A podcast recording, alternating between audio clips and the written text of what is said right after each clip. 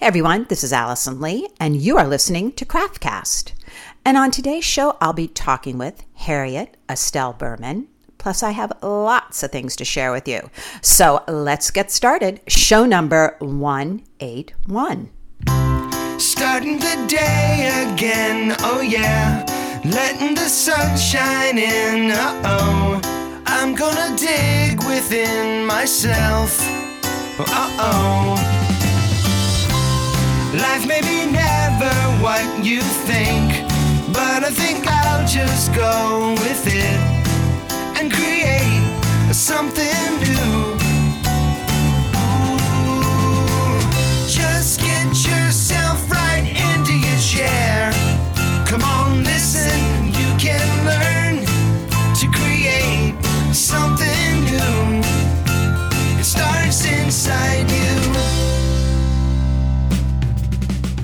Well, hello, hello, hello, everyone. Long time since I've been on this microphone, so it feels good to be back chit chatting with all of you.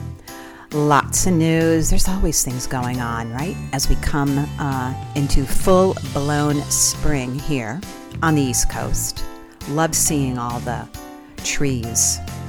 I mean, where else do you get to see purple trees, right? Purple, pink, white, yellow. Fabulous. Uh, and I got back just in time from California to see all that. Uh, I stayed out in California for a few weeks, did some videoing of some upcoming Craftcast classes. Great one. Oh, you're going to love uh, if you're into polymer clay uh, with Seth Savarick. You should see what he makes. You're going to love it.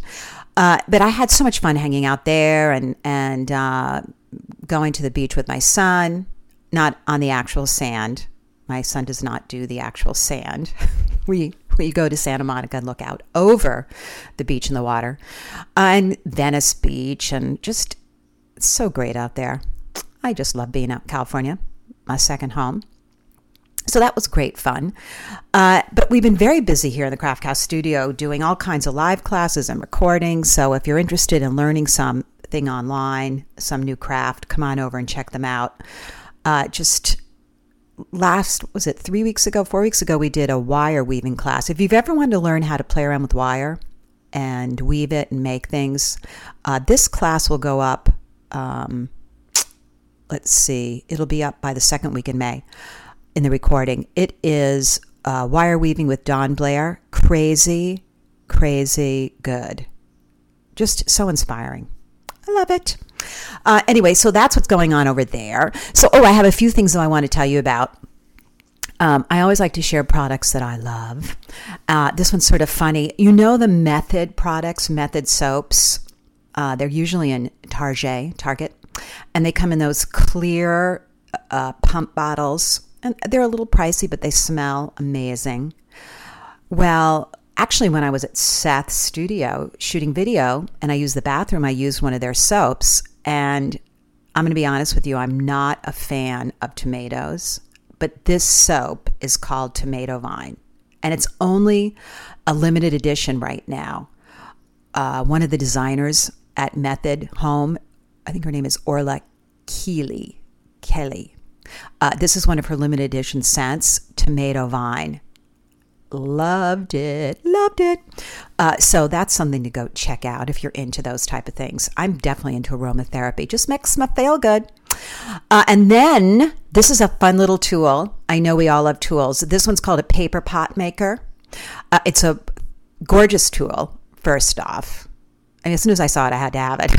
It's a beautiful wooden tool. Here's what happens. You know how you want to make for your seedlings? Uh, they sell little um, I think they're called peat pots that sort of expand when you drop them in water and you put your seeds in there and water them and then you can put the whole thing in the ground.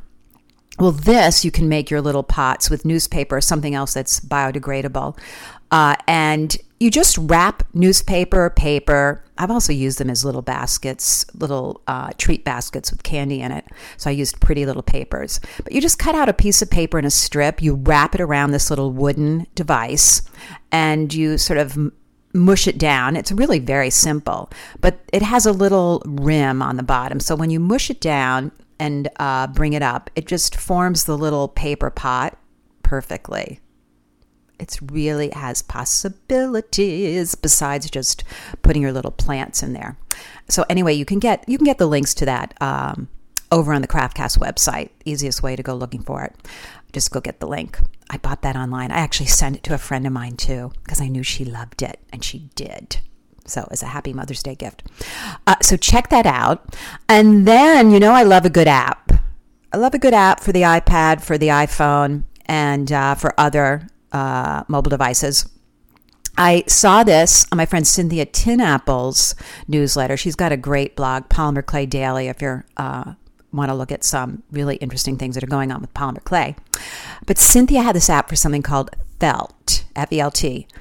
And it right up my alley because what it's done is it's taken an electronic app, but what you get to do is send a handwritten card from it. So you get the app. I think each card costs $3.99. So the same if you're buying a card someplace and you put a stamp on it. So it, it's a very it, it's a very cool mix of designing a little card using your handwriting on your app, and then it goes out through the mail.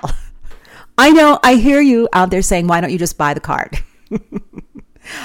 but you know, I'm a girl who likes an app and I still like craft and homemade. So there it is, the best of two worlds. It's called Felt. Again, you can get the, the link to that over at the craftcast.com site under podcast. Today's podcast number 181. So I love all those things. I hope you enjoy them. I know I did. Okay, so who's coming up on today's show? Ms. Harriet Estelle Berman. And I talked to Harriet uh, because um, she was at the last Synergy conference, which was held this past March.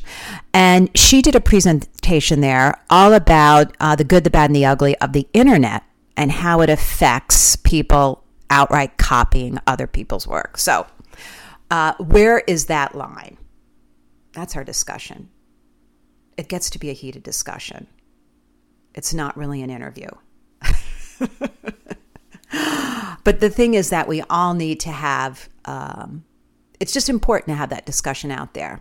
Uh, I feel very strongly that, you know, I, I'm I'm committed to helping people find their own creative voice, so they don't feel the need that they have to copy because they don't know what else to think up of. But there's all kinds of lines, fine lines, gray areas, et cetera, et cetera. So take a look at that. Uh, take a listen to that rather, and then make sure if you have uh, the Craftcast app, there's a special bonus download uh, that Harriet answered some great questions about how to um, work on getting your unique voice. It's very good. So make sure you, if you don't have the app, go on over to iTunes and get the app so you can hear that. Uh, but before we get to that discussion, I have a piece of music for you Amy Chapman. Uh, Amy Chapman and the Velvet Tumbleweeds, like that name. Uh, so Amy's singing today, Wishing Well. So enjoy that and come on back, and I'll be chit chatting with Ms. Harriet Estelle Berman wishing on the wishing well. Gotta come out of this with a story to tell. Been running this haystack maze under the flight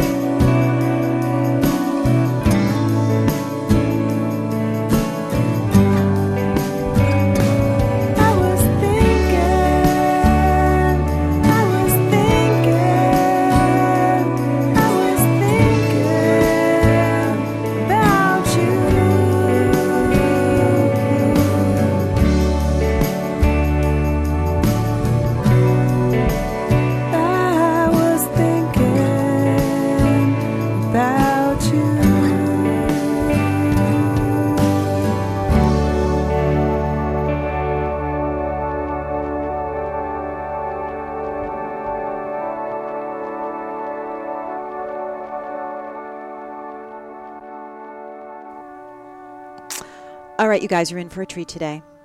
As I was just saying, I love talking to people who are passionate about their passion. There's nothing more fun than to listen to that. And today I have someone very passionate who's going to be speaking, Harriet Estelle Berman. If you don't know her, uh, Google her because you have to go see her work. I think I was first introduced to Harriet by falling in love with her jewelry pieces, her tin work.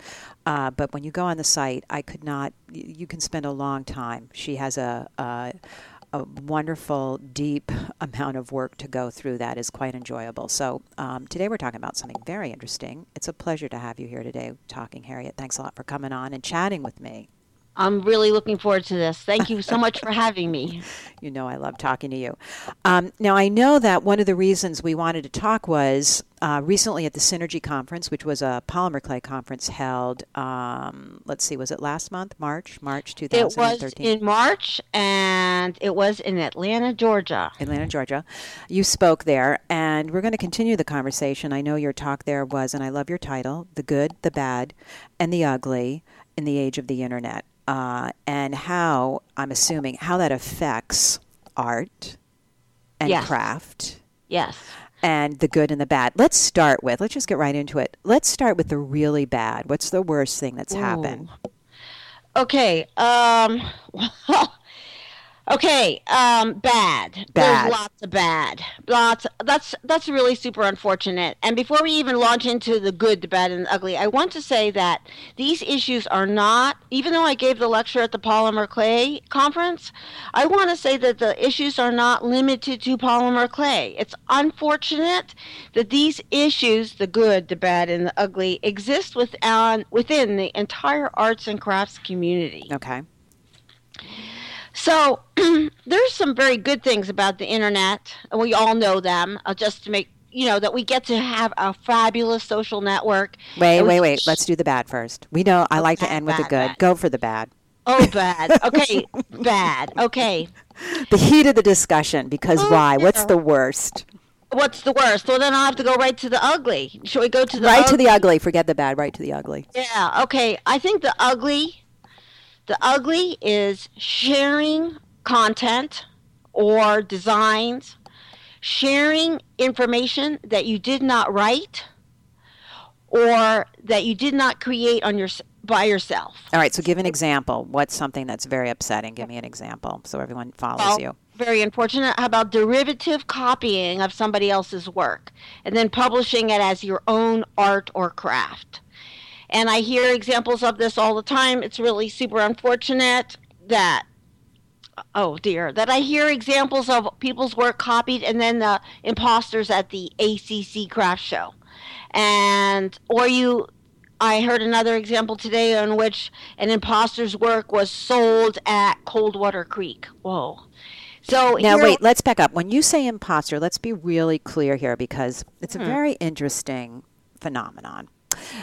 Because do you think even imposters think of themselves as imposters? Well, that's a good point, and and, and it goes right to one of the difficulties about even discussing it is that there's plenty of gray area here. Sometimes the copycat person thinks that they've made original work, and Correct. I can understand that it happens, or that people might arrive at an idea simultaneously. These things do happen. That you know, going with the current trends of design or fashion, that they Absolutely. might at this a similar idea. You know, in the world of fashion, it's just all over the place. And, you know, here's a clear case of imposter. You can go to Canal Street in Manhattan and buy a fake imposter Vuitton or some designer bag. Well- Clearly an imposter. In those cases, many of those uh, designer bags that are sold, like on Canal Street, they were actually made in the. So much of the that type of fashion accessory is made in China, and then after the Chinese factory has fulfilled their order for the Louis Vuitton bag, for example, then they continue to produce a few more and end up on Canal Street. Now that, uh, and uh, I do understand that these copycat fashion accessories that they're really trying to crank crack down on this. And you used to see that I go to New Jersey in the summertime all the time, and you would mm-hmm. see those in flea markets. But we're actually let's just go into the craft world. That Okay. of our craft. Let's hear it. Arena. This is where it gets uglier. Let's hear my it. Let's hear the ugly. because I don't when another artist copies another artist's work or another here's another example. They copy the instructions from a workshop and they post it on their blog or website. In other words As as what? as or either two choices original content or maybe they're not publishing it as original content but they're sharing unethically so you get in, you get into really super amazingly gray areas here in some regard that people might not understand that because information is made available to them at a workshop for example mm-hmm. that because they've taken the workshop whether it's online or at a like weekend class mm-hmm. doesn't actually give them permission to publish the information on their website or blog.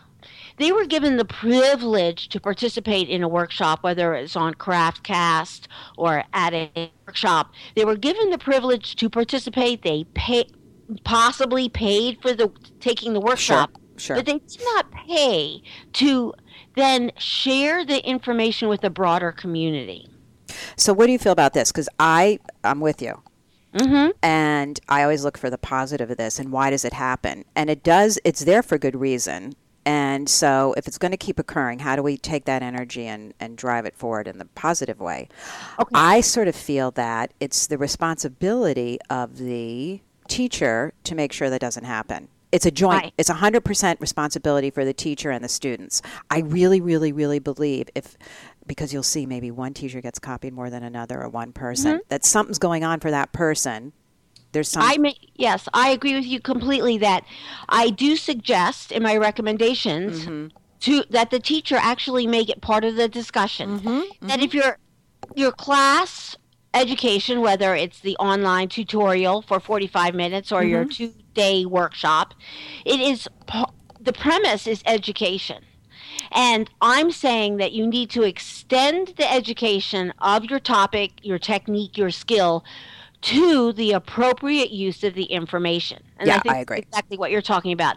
That if it's a 45 minute workshop, I think you do have the responsibility to spend five minutes talking about how to use the information and how this absolutely. the departure point for the student and that they do they by participating in that 45 minute online tutorial as just one example it didn't give them permission to then share it or extend the audience for it because they don't own the material And hundred, and I think that's fair. You have to teach people. This is a new age in the internet, and it certainly has been blown apart. I'm very close to the music business as well, where, you know, it's uh, you don't want people doing free downloads of the music. So that business went through a huge change. I mean, every record store closed.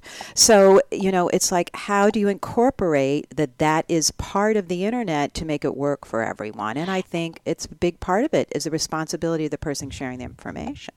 And I have another idea, which is also a very positive way of sharing the information. We're not talking of, and that's where some people, two aspects here about sharing information. First of all, we're all for sharing information, but the mm-hmm. point is to share information ethically and legally. Mm-hmm. And the, mm-hmm. so the second part is that another way of going about this, if you took a fabulous online tutorial with Craftcast or a two-day workshop at so-and-so place, then if you're really enthusiastic about the material, an appropriate way to share this information is to write a review. And you could post- Excellent. could post this on your Facebook page, excellent. on your website, your blog. I took this amazing workshop. This is, and then you could construct original content. Original content, which is the important here. Right. Original content Correct. about why the workshop was good, what you learned, and so therefore you have created your own original content. You have honored the person who has invested so much time Right. creating that information. Right. And we have to look at it too as um, an investment in our community.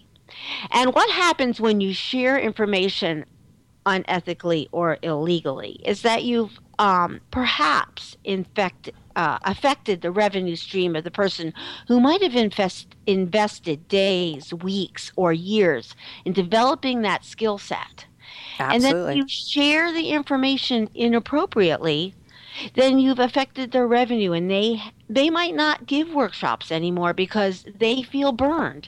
And I'm not just making it up. I hear it from plenty of people who feel burnt out by how people have unethically shared the information that they've invested perhaps a lifetime in developing. And then I'm with you. And then there's that gray area again where why did that happen to you and taking responsibility for it. So I like to be on both sides of the fence and hey, I'm someone making mm-hmm. content all the time and I don't want my content you know, stolen, given away, copied. You know, Right. people worked really hard. They need to pay for it. And, you know, I'd be the first to say if it showed up, I'd just have my lawyer do the what things you need to do legally. I'm not going to invest the emotional time in that. But it is um, there's an emotional thing that gets invested that destroys people that you know you just want to take it out of that realm. You don't want getting someone burnt out because they feel that way. You know what I'm saying? Yeah, it's well, it's a really challenging issue for people, and you know, you just said something great. I, and Harriet, I just want to interrupt you. You just said it great, which is you just gave a way for people to be proactive and say, make your own original content. That's something people don't have the tools that might not occur to them. Wait a minute, make original Right. content. Wow. Right, and with the with the internet the way it is right now, the the uh, search as search algorithms, if people know anything about SEO, have changed markedly in the past year. Oh my gosh, I And think so they change all the time. It's crazy. Yes, but the future of the internet is original content. Yes. So yes. you want to learn to create Yes. your own original content, which benefits yourself and the community. So th- this could be your larger objective. And there are other uglies, though. So Let's hear it. A few, a couple, to get scary territory here, but um, oh, here's an ugly. Let's hear it. Uh, there seems to be people who take tutorials, let's say from a magazine, as Mm-hmm. one example, and then they teach a workshop based on somebody else's technique. Or they take a workshop for two days and then they decide that they are now the master qualified to teach a workshop. Or they take a workshop or I don't and I see it all the time in which they have all of a sudden decided that now they're prepared to teach a workshop or skill set that really represents somebody else's artistic voice. Well, now I'm going to assume in 10 examples of that, there'll probably be all different kinds of gray lines there because my Oh, first question definitely. is, you know, is that if it says copyrighted in that article, do not teach this, then you're breaking the law. If it's just information out there and an artist takes it, weaves it into their own persona, and then puts back something out there that has their stamp on it, then that's just one more thing you've learned in your arsenal of the teacher. Then there's the person who's just desperate and wants to teach, and here's a good idea. Can I teach it to myself tonight and hold a workshop next week? That's a different person. And I Yeah. don't think they have a long term survival because it's just not deep enough, you know? True.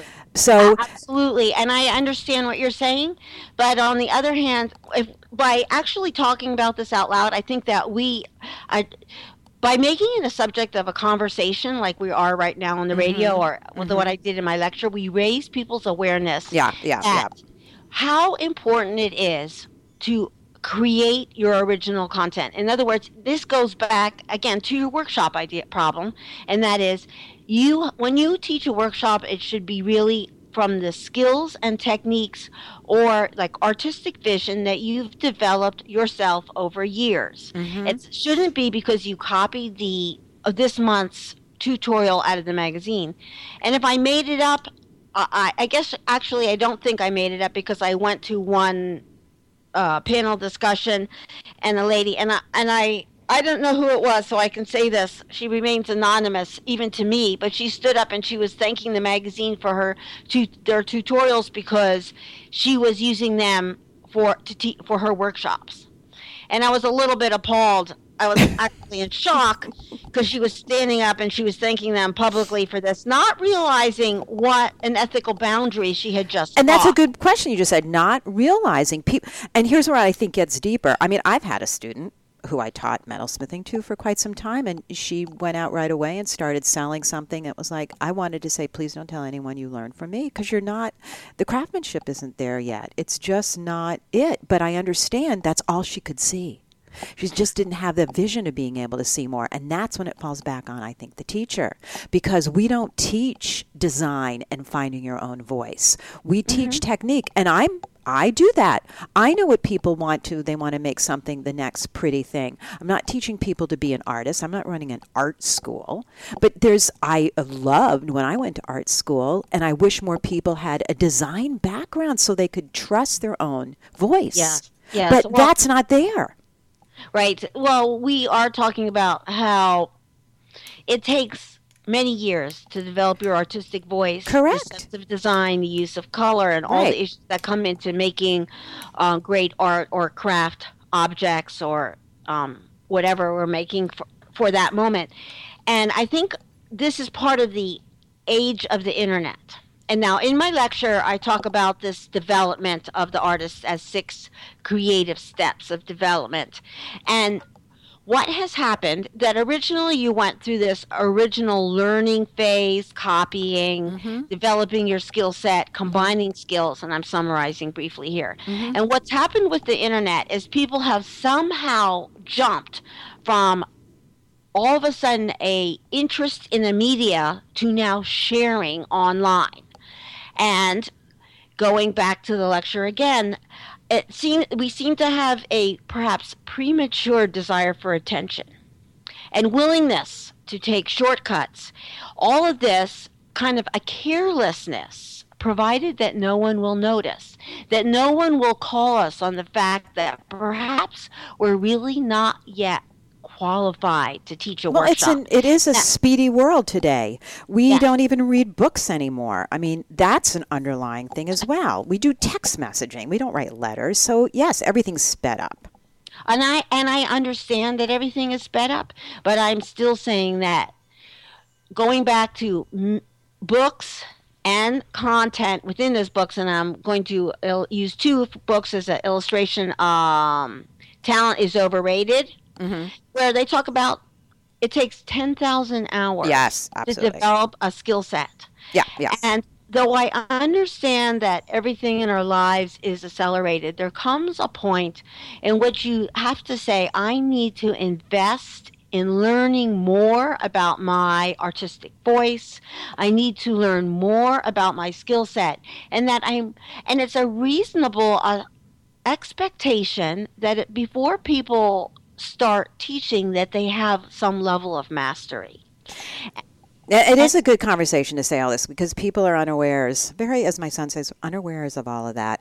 You know, it is a, um, it does take that many hours. That freaks people out. You know that. and what and and the 10,000 hours is not like for some people use as an illustration in the book you know we know um, Bill Gates he was actually developing his level of mastery in computers going back into high school yeah, that's junior absolutely. high school he absolutely. you know we have skill sets that we're building on for a lifetime Right, so correct. perhaps this is where you're coming where I'm coming from that it's not just when you took your first polymer clay class that's just being one example. Perhaps it goes back to your watercolor experience and the fact that you used oil paints and you Yeah, yeah. understand color and you start you know a little bit about design. And so I I'm a I can easily in my mind say that you can include that as part of your 10,000 hours. I'm absolutely, absolutely, I agree. but but we are jumping the gun a little bit when it comes to all of a sudden saying that uh, somebody is qualified to teach a workshop. And you know what goes back to is the content providers to some extent. That we have to look or ask the editors magazines or books or even craftcasts, you say, who is the most qualified person to teach so and so technique?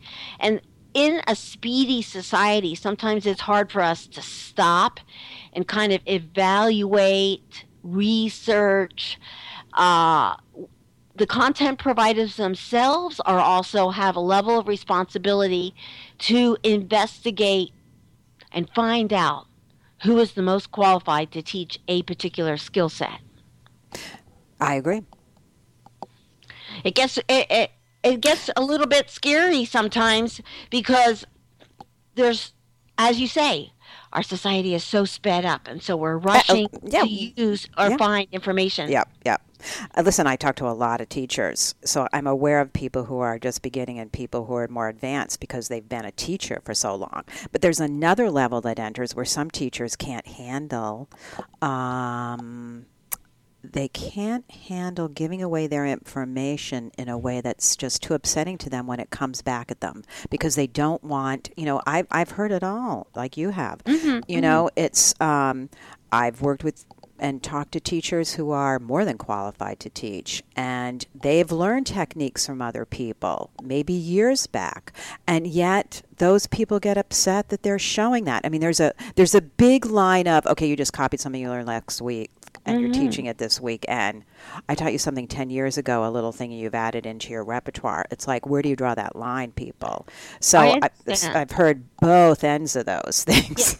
Uh, yes it, it- there is a a kind of gray area but there's so many people that use something an excuse such as there's nothing new under the sun or all these ideas all they're uh they don't understand that there is the idea of finding your own artistic voice yes and that scares Yeah. the hell out of people that Yes. they can't find it fast enough Yes, and that and that's one of those issues I, that I have not explored as much as I would like. But I do feel that we have built a little bit of an economy based on workshops or tutorials. absolutely And we've Yeah. become over dependent on them. And what happens is that even the people, and I can personally think of many examples of people I know, they're searching for their artistic voice. Mhm. And instead of spending the 20 hours that they would invest in a workshop and all the transportation, etc., and time, so we'll say 20 hours for a weekend workshop, instead of investing that 20 hours of staying alone in their studio Mhm. with themselves, Mhm. being willing to make mistakes, Mhm.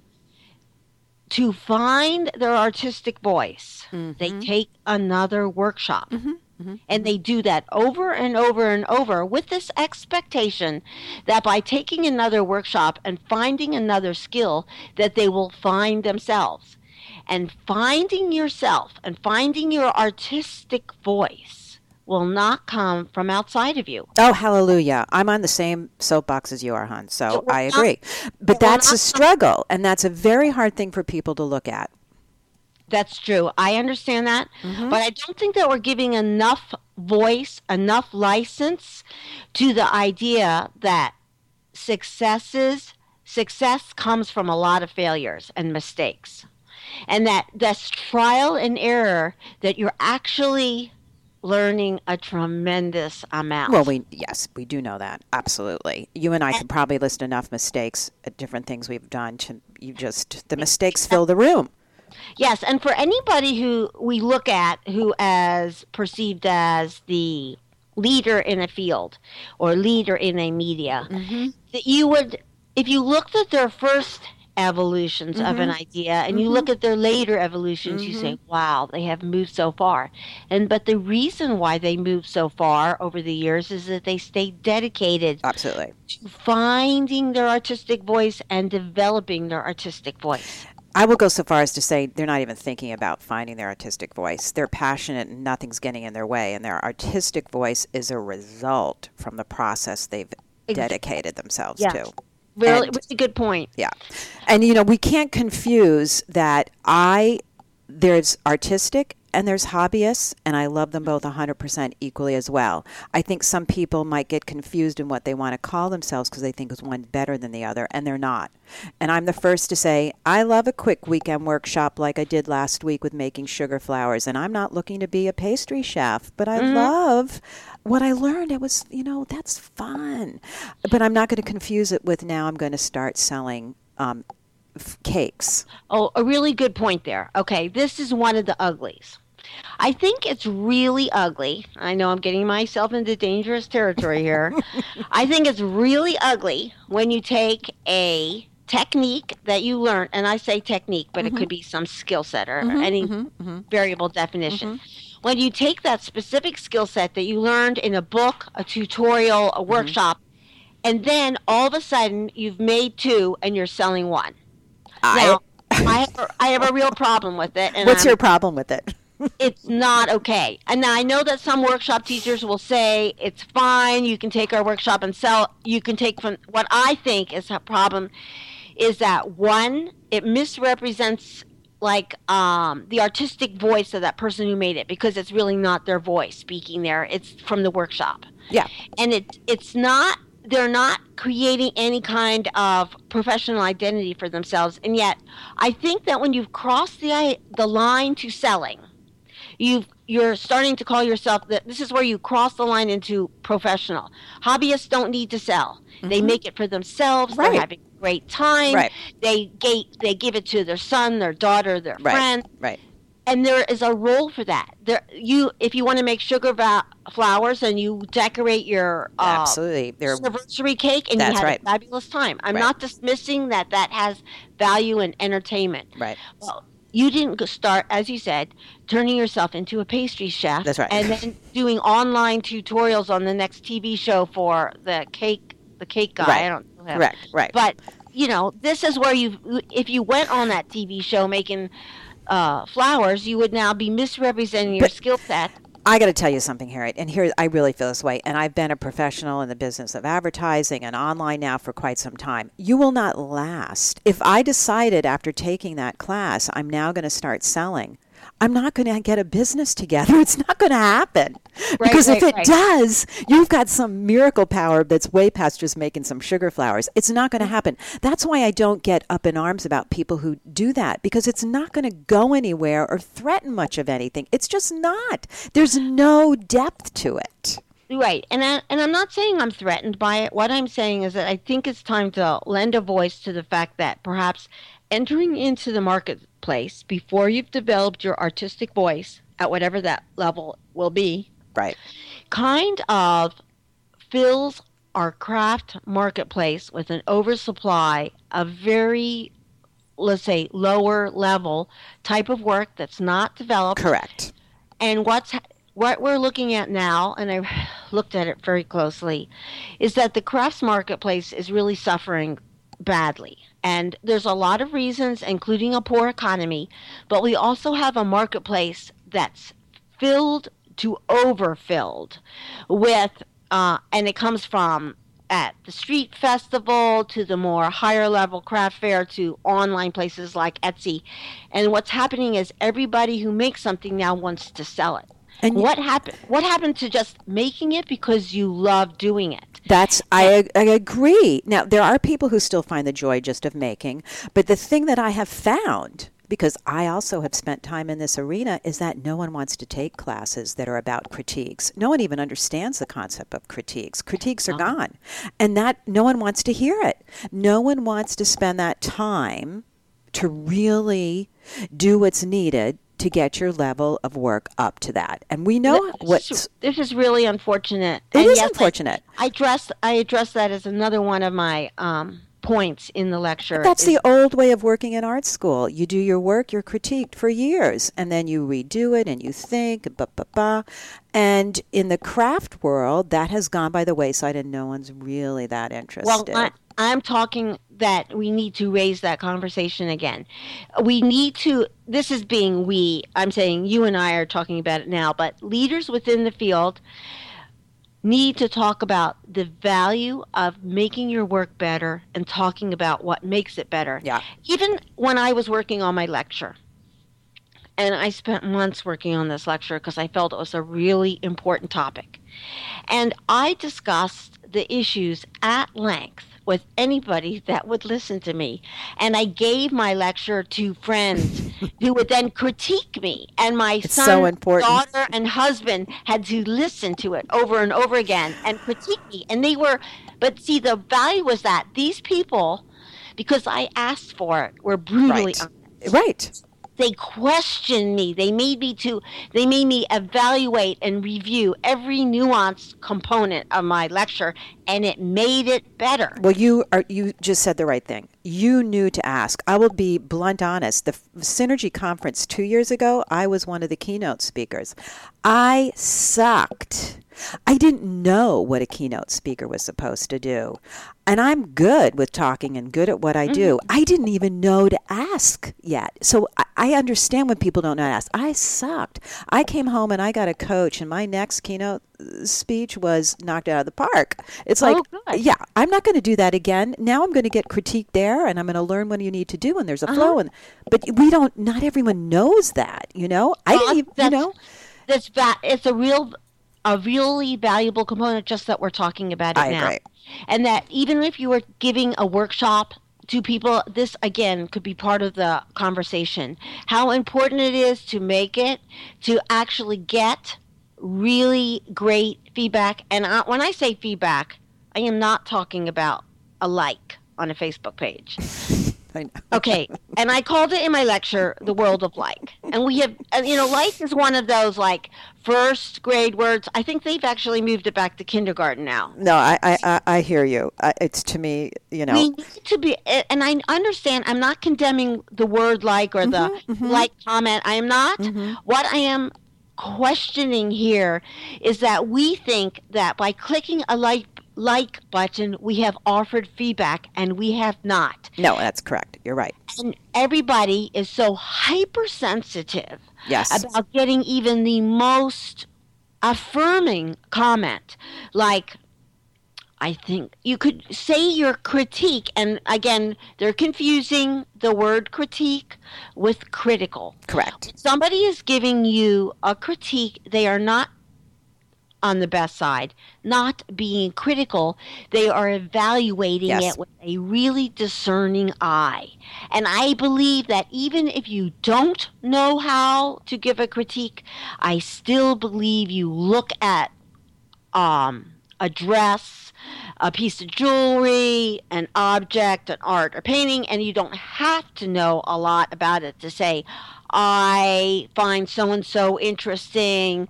This area of the painting looks fabulous. This part of the piece of jewelry is great. And if you talk about things with that kind of eye and open up the conversation for critique, you will learn so much more from other people. It will That is a hard one for people to swallow. It just is. And I here's the thing. Here's the thing. Yeah. And here's in the conversation. This is where you get your greatest gift. And it's also in the negative comments. And once, you know, you can be open to that. And if you're building, let's say, a business, because if you're doing it, you're doing it for money, your art, let's say, if you're up to that. I mean, you're doing it because you love it, but you're hoping to build a business. If you're also building a business in there, your your negative criticism is the most valuable as much as it can hurt. It's the way to really look at something. And you know uh, there's a way to also i've done this also with my son because he's on stage. And it's you, you you have to discern okay that's just a crazy person. We're not going to listen to that. But there's so Right. much to listen to and the negative has more gold in there to learn from than anything Yes, else. and and we can go. We can we can also learn from the positive or the negative. The point is, you do have to wear your rhinoceros skin at all times. Yeah. You take what you find usable. Mm-hmm. You, if you don't find a comment follows a direction that you care to go, you can ignore it. There's nothing Correct. wrong with ignoring the feedback that you feel is irrelevant to your larger objective. yeah i agree But the idea is to elevate your work. And when I say elevate, I don't care whether you're an enthusiast or if you're a professional. The idea is to elevate your work to make it better at whatever level you're working at. And to think that people don't want to make something better, I don't believe it. I, thi- don't well, I think it. there's a personal satisfaction. You have to be going for something more. You are able, this gets back to it, you can now get your personal voice, your unique personal voice out more because you've gotten better. Yes. So that's where the, the, the win is. It's like I can now really express more how I want to express myself because I'm better at it. And if you've been practicing at developing your artistic voice, it's interesting how I believe it will shine through. I agree. And and I'm going to offer an illustration. Um, the Broken Telephone project that was put together by Don Dan Don Dan Cormier. Dan Cormier. mhm. Dan Cormier. Okay. What was really interesting was that even though the people were all a telephone game working off of a similar object, mm-hmm. passing along the idea, another object, another object, mm-hmm. because each one of those people that was addressing this project had an artistic voice. Yeah, when it, yeah, yeah. the outcome, their voice shone through. And Yeah, that's yeah. what we're talking It's a about. good So- demonstration of what that means. so to be inspired by another person's work or a workshop does not mean that you make derivative work. There seems to be some kind of defense going on, which I'm not going to justify that there's nothing new under the sun, et cetera, et cetera. It's a I different am saying conversation, That if you yeah. know yourself and your artistic voice, it will shine through no matter what you do. And there's hard work to go into finding your artistic voice. yes. And but it's worth it. It's worth it. That's the secret. Yes. that is like um, being stronger when you exercise, right? yeah, It takes, but it takes practice. It does, and I think that that's really the more people can get that out there, and the teachers are the ones that have to do it. It's Mm-hmm. like this is how the voice comes through. It's by the hard work. It's by the mistakes. It's by the frustration. It's by the keep going no matter what. but it's worth it. It's worth it. I this is- agree. this is the big like uh, rainbow, the pot of gold at the end. It's also um, to use another um, ex- metaphor. It's like stretching, and people feel like they're not flexible. And the point I want to make is that it's like everybody is flexible to some a reasonable amount. It's that you haven't been practicing. If you haven't been practicing at finding your artistic voice, then it's not going to be there because you haven't been practicing with your skill Correct. set. Correct. And I uh, and there's nothing wrong with that because it's you know not everyone has to find their artistic voice if they don't want to. They can just enjoy their workshops and Absolutely. just you know Absolutely. Go but and they do. take their workshop and then share it with other people and represent themselves as a master. They should not be taking their work into the marketplace because they wanted to have a hobby and enjoy it. Right. And that is completely appropriate. It's when you cross boundaries that, and this is where also people need to learn about what is both legal and ethical behavior. And in the age of the internet, we have somehow skipped a few steps, and our enthusiasm and our speed has gotten away from us, and we need to step back and look more carefully, and we can be far richer for the experience. I agree with you. And the more we can bring back uh, the two things, you know, taking responsibility for your own unique voice, as well as really showing people how to develop their own content. Because, mm-hmm. like we started this conversation, I don't think a lot of those people even know they're not being original. They think they are. I remember mm-hmm. I had a talk with someone, and a, again, I had a lawyer handle it, but they came up with a crafting podcast. This is a while back, and they changed one letter in the craftcast. And craftcast is trademark. And I Oh. Yeah, it doesn't work that way. And I could tell she was a young woman that thought, oh, but great minds see and alike, and it's not the same because there's one letter different. And I'm like, actually, here's the trademark number, and you need to, you know, and I had a lawyer do the letter there. And it's really ignorance.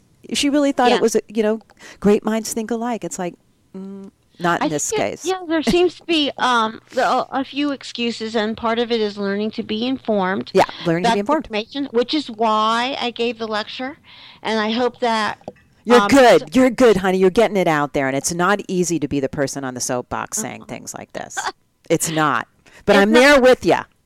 Oh, I think it's. I really appreciate the fact that we're willing to talk about it out Correct. loud and make people help people see that there is some larger considerations here, and It's a good reminder. We forget about the larger considerations. Thank you for Our- being the person doing Yeah. that. our objective is to build a stronger community, and no matter what media you're in, and it's to build a more vibrant craft community for everybody. Yeah, that's a great mission to have there. It really is. So, well, hon, I knew it would be fun talking to you. I knew I didn't even need a list of questions. Okay, you just got me on a roll, but I really appreciate this opportunity. Well, Late, let's tell everyone. I'm going to uh, go to the website, go to the craftcast.com site to go check for all the links, or just Google in uh, Harriet Estel Berman's name, and a lot of things will come up. You can go check out her um, the keynote speech that she did uh, on a few different places on her website, on Ask Harriet, as well as slideshare.com. But come over to craftcast.com for those links to make it easy. Thank you, darling. Thank you. I'll talk to you again soon. All right. Right. Well, I hope you all enjoyed that talk I had with Harriet. It is an ongoing and interesting conversation, important to have. And um, I love talking about all that kind of stuff. So, uh, again, check out Harriet Estel Berman's website. She's just a fabulous artist. You can just Google that, or you can come on over to craftcast.com. You can get the links. You can get the links to watch her presentation, uh, and make sure you get the Craftcast app so you can listen to the uh, bonus material there on your mobile device on Harriet's uh, take on uh, steps to start finding your own unique voice. So there you go. So, in light of that, you know, I always have the ET entertaining thought section of the show, and I had um, I read something somewhere. You know how that goes. We take in a lot of information, and I saved it. I don't think I can quote it to anyone in particular, uh, but I put it up on my Facebook page, and it got a lot of comments. And I think it's a great quote that sometimes we just need to remember. So I'm just going to leave you with this today. Here, here's here's what I wrote found actually. I didn't write this, but picked it up. Your value doesn't decrease based on someone's inability to see your worth. Right? I love that. I think it's a good one. Your value doesn't decrease based on someone's inability to see your worth. I know there's a lot of light bulbs going off on there because sometimes we get very upset. And um, if we're not feeling 100% centered and all that, we might feel like, oh, now I don't feel good about what I did. That person, you know, doesn't get it, doesn't think I'm worth something there, blah, blah, blah, blah, blah. So, anyway, I think that's something to put up on the bulletin board for those moments when you forget that your value does not decrease based on someone's inability to see your worth. So, there you go. All right, everyone. I hope you enjoyed this week's show. I love hearing from you. You can always leave me uh, an email at allison at craftcast.com, uh, as well as make sure you check out the site, uh, craftcast.com, and that way you can uh, see everything that's going on. Uh, you can check on all of our live classes, which um, and recordings, which are becoming very popular as they should, because literally the best teachers there are out there are teaching on Craftcast.